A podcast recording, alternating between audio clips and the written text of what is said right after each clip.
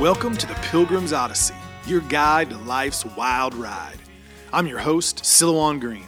Every day we share incredible stories and valuable lessons on life and faith. Thanks for tuning in, and make sure to share this Odyssey with your friends and neighbors so all of us, together, can let our light shine. Welcome, friends, to another episode of the Pilgrim's Odyssey.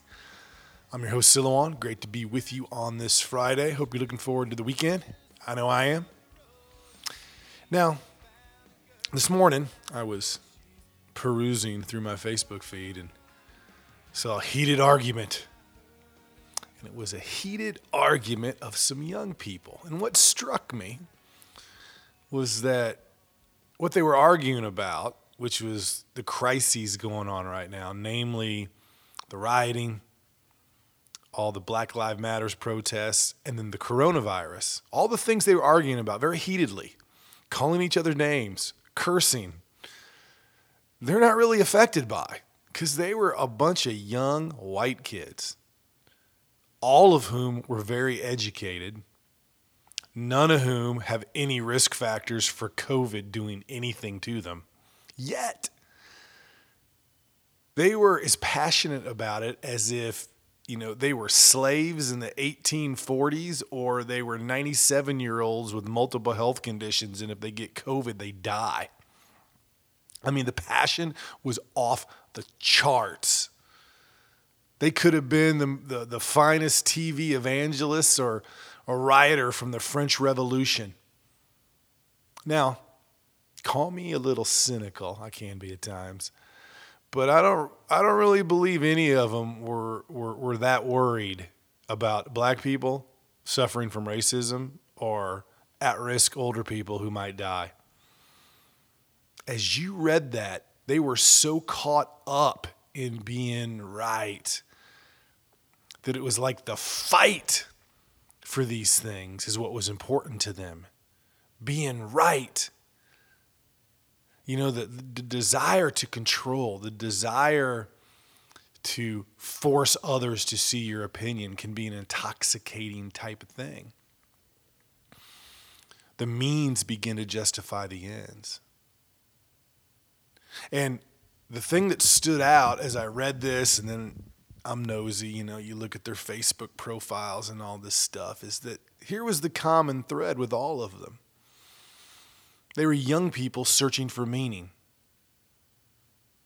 That growing up the way they grew up, going to school where they did, all that wasn't enough for them for some reason. They were searching for meaning. And within all of us is this desire to mean, to feel like we're doing something of value. And all of a sudden, they had a cause. They had multiple causes. And they found their meaning. And they were diving into it with the greatest of enthusiasms. Now, as I thought about all that, and again, the little cynical side of me was acting. I thought about an article I read once in the Atlantic magazine about Romanian orphans. Now, it happened because in Romania, during the communist dictatorship of Nicolae Ceausescu, there were literally signs around the country that said, the state can take better care of your child than you can the indoctrination of their political system was paramount to everything else. All these children got put in orphanages, especially from poor families, especially kids that had mental problems. And the mental health issues were disastrous. I mean, so bad that when his regime fell, ever since then, these kids have been followed to see the psychological impact and consequences on them of basically being raised by the state, basically being raised without love. Now, within this article, here's a little paragraph I'm going to read you. Neural pathways thrive in the brain of a baby showered with loving attention. The pathways multiply, intersect, and loop through remote regions of the brain like a national highway system under construction. But in a brain of a neglected baby, a baby lying alone and unwanted every week, every year, fewer connections get built. The baby's wet diaper isn't changed. The baby's smiles aren't answered.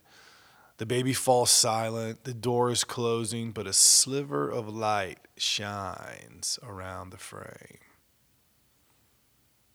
So, because these babies were neglected, because these babies didn't have loving attention, because these babies, instead of seeing their place in the world as part of this loving environment, they were just one of many, all these incredibly horrible mental health conditions developed.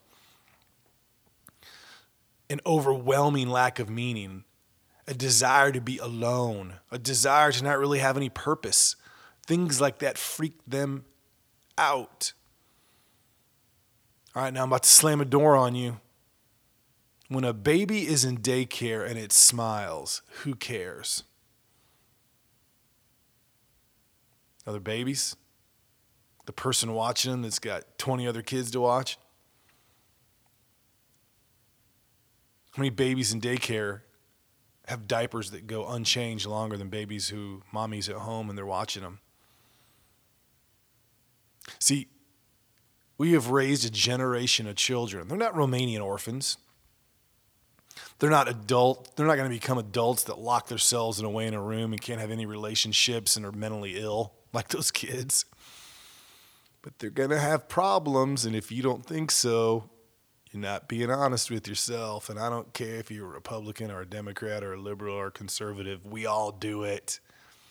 Because we've got a generation of kids who it's been normal to not grow up in what it means to have loving attention all the time. Shuttled away to daycare, then raised by schools their whole lives, leaving their home, you know, and they're on their own. And what's one result of that? Here's what I believe it's a desperate, desperate longing to belong, to have meaning, to find purpose just what I saw on those kids arguing on Facebook this morning. Just what I saw. And they might be right about what they're arguing about. I'm not even saying they're not. It's just why are they the most angry ones? I mean, look at those riots. Who's doing most of the damage? White kids, white educated kids, white educated kids with educated parents who put them in daycare and school and didn't give them the loving attention, and they're probably missing some synapses in their brain. And they wish they had more connections and they don't, and so now they got to go find them. And when you are desperate for things that are real and authentic, not Facebook, not the internet, not somebody else who's not your family taking care of you and loving you and educating you, you'll die to find things that are real and authentic. And you know, that's the thing about anger, especially righteous anger you can just lash out and it feels real. Now, as I thought about those kids on Facebook arguing, and I thought about the Romanian orphans, I can't help but think, especially with what's going on today, Martin Luther King Jr. Now, what I'm going to read to you is hard to hear because of up until now, you might have thought, well, he's not for the riots. Well, I'm not for rioting. I'm for what they're rioting about. We're just not handling it the right way. Here's what Martin Luther King Jr. said, talking about the riots of the late 60s, where they were burning things down all over. That's what he said. I think America must see that riots do not develop out of thin air. Certain conditions continue to exist in our society which must be condemned as vigorously as we condemn riots. But in the final analysis, a riot is the language of the unheard. And what is it that America has failed to hear? It has failed to hear that the plight of the Negro poor has worsened over the last few years. It has failed to hear that the promises of freedom and justice have not been met. It has failed to hear that large segments of white society are more concerned about tranquility and the status quo than about justice, equality, and humanity. And so, in a real sense, our nation's summers of riots are caused by our nation's winters of delay. And as long as America postpones justice, we stand in the position of having these recurrences of violence and riots over and over again. Social justice and progress are the absolute guarantors of riot prevention. We have millions of unheard people in our country. But it's not just black people, it's white people, brown people, poor and rich, educated and uneducated. You know what's happened since then? Our society's become more soulless, and I think Martin Luther King Jr. would agree. I think he would agree that these riots have come up because a lot of blacks feel like they've been unheard. But I also think he would agree that one reason that they're so violent, one reason so many people participating are people unaffected by this racism is because we now live in an increasingly soulless society. We want there to be tranquility, but how can there be tranquility when we don't give our children the loving attention that they need for their brains to develop, for them to be able to have healthy relationships? This revolution is bigger than race. This revolution is bigger than color. What's going on, I believe, more than anything, is a kickback against a society that has not taught people how to love one another, that has devalued families, has devalued love. Education is important. It is not more important than love. It is not more important than parents. It is not more important than having close relationships economic justice is important. It is not more important than having family, than having love, than having relationships, than having faith. It's not. We let it happen. We have not created Romanian orphans, but we have created a generation of children who have not learned to connect in a human and loving way. And so all they're left with, all they feel like they can do is fight. And then they're co opted by people co opted by Marxists, co opted by Antifa.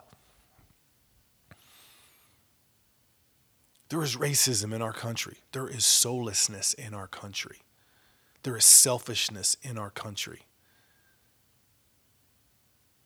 There's a lack of humility in our country, and all of it contributes together to get us to where we are today.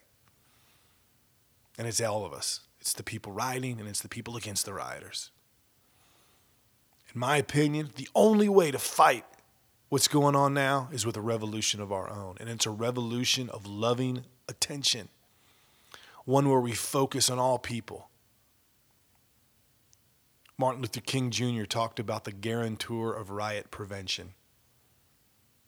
We got to have that. To me, it is love, it is community, you cannot have social justice and progress, real social justice for everybody, progress for everybody, poor, rich, any color, unless we have a soul revolution.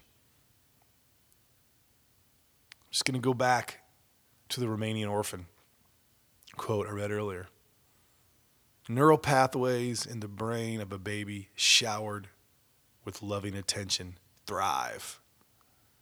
But in the brain of a neglected baby, a baby lying alone and unwanted every week, every year, fewer connections get built. Let's connect with each other, folks. Let's love. Reconnect with your families. Focus on what is important. Listen to some of these past podcasts I've talked about, about ways and things to do to make your community one of loving attention. That is the only antidote to what we're going through. That is it. We want people from the time they're born to the day they die to feel loved and wanted and cared for. And we show them different ways to find purpose and meaning. And then when we seek justice, we can act like Martin Luther King Jr. did. We can stand tall.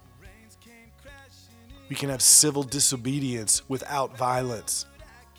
We can change things in a way that benefits everyone.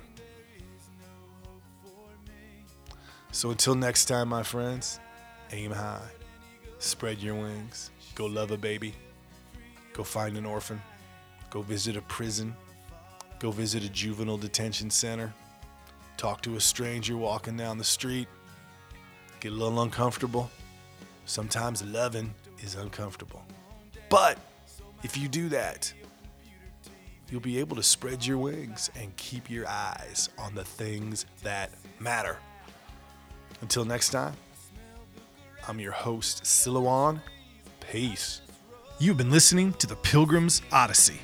Make sure you comment, share, and like this podcast so all of us together can let our light shine. For books, videos, and more content from me, your host, please visit Silouan.com. That is Silouan, S I L O U A N.com. Until your next visit on the Pilgrim's Odyssey, I'm your guide on life's wild ride. Silouan Green.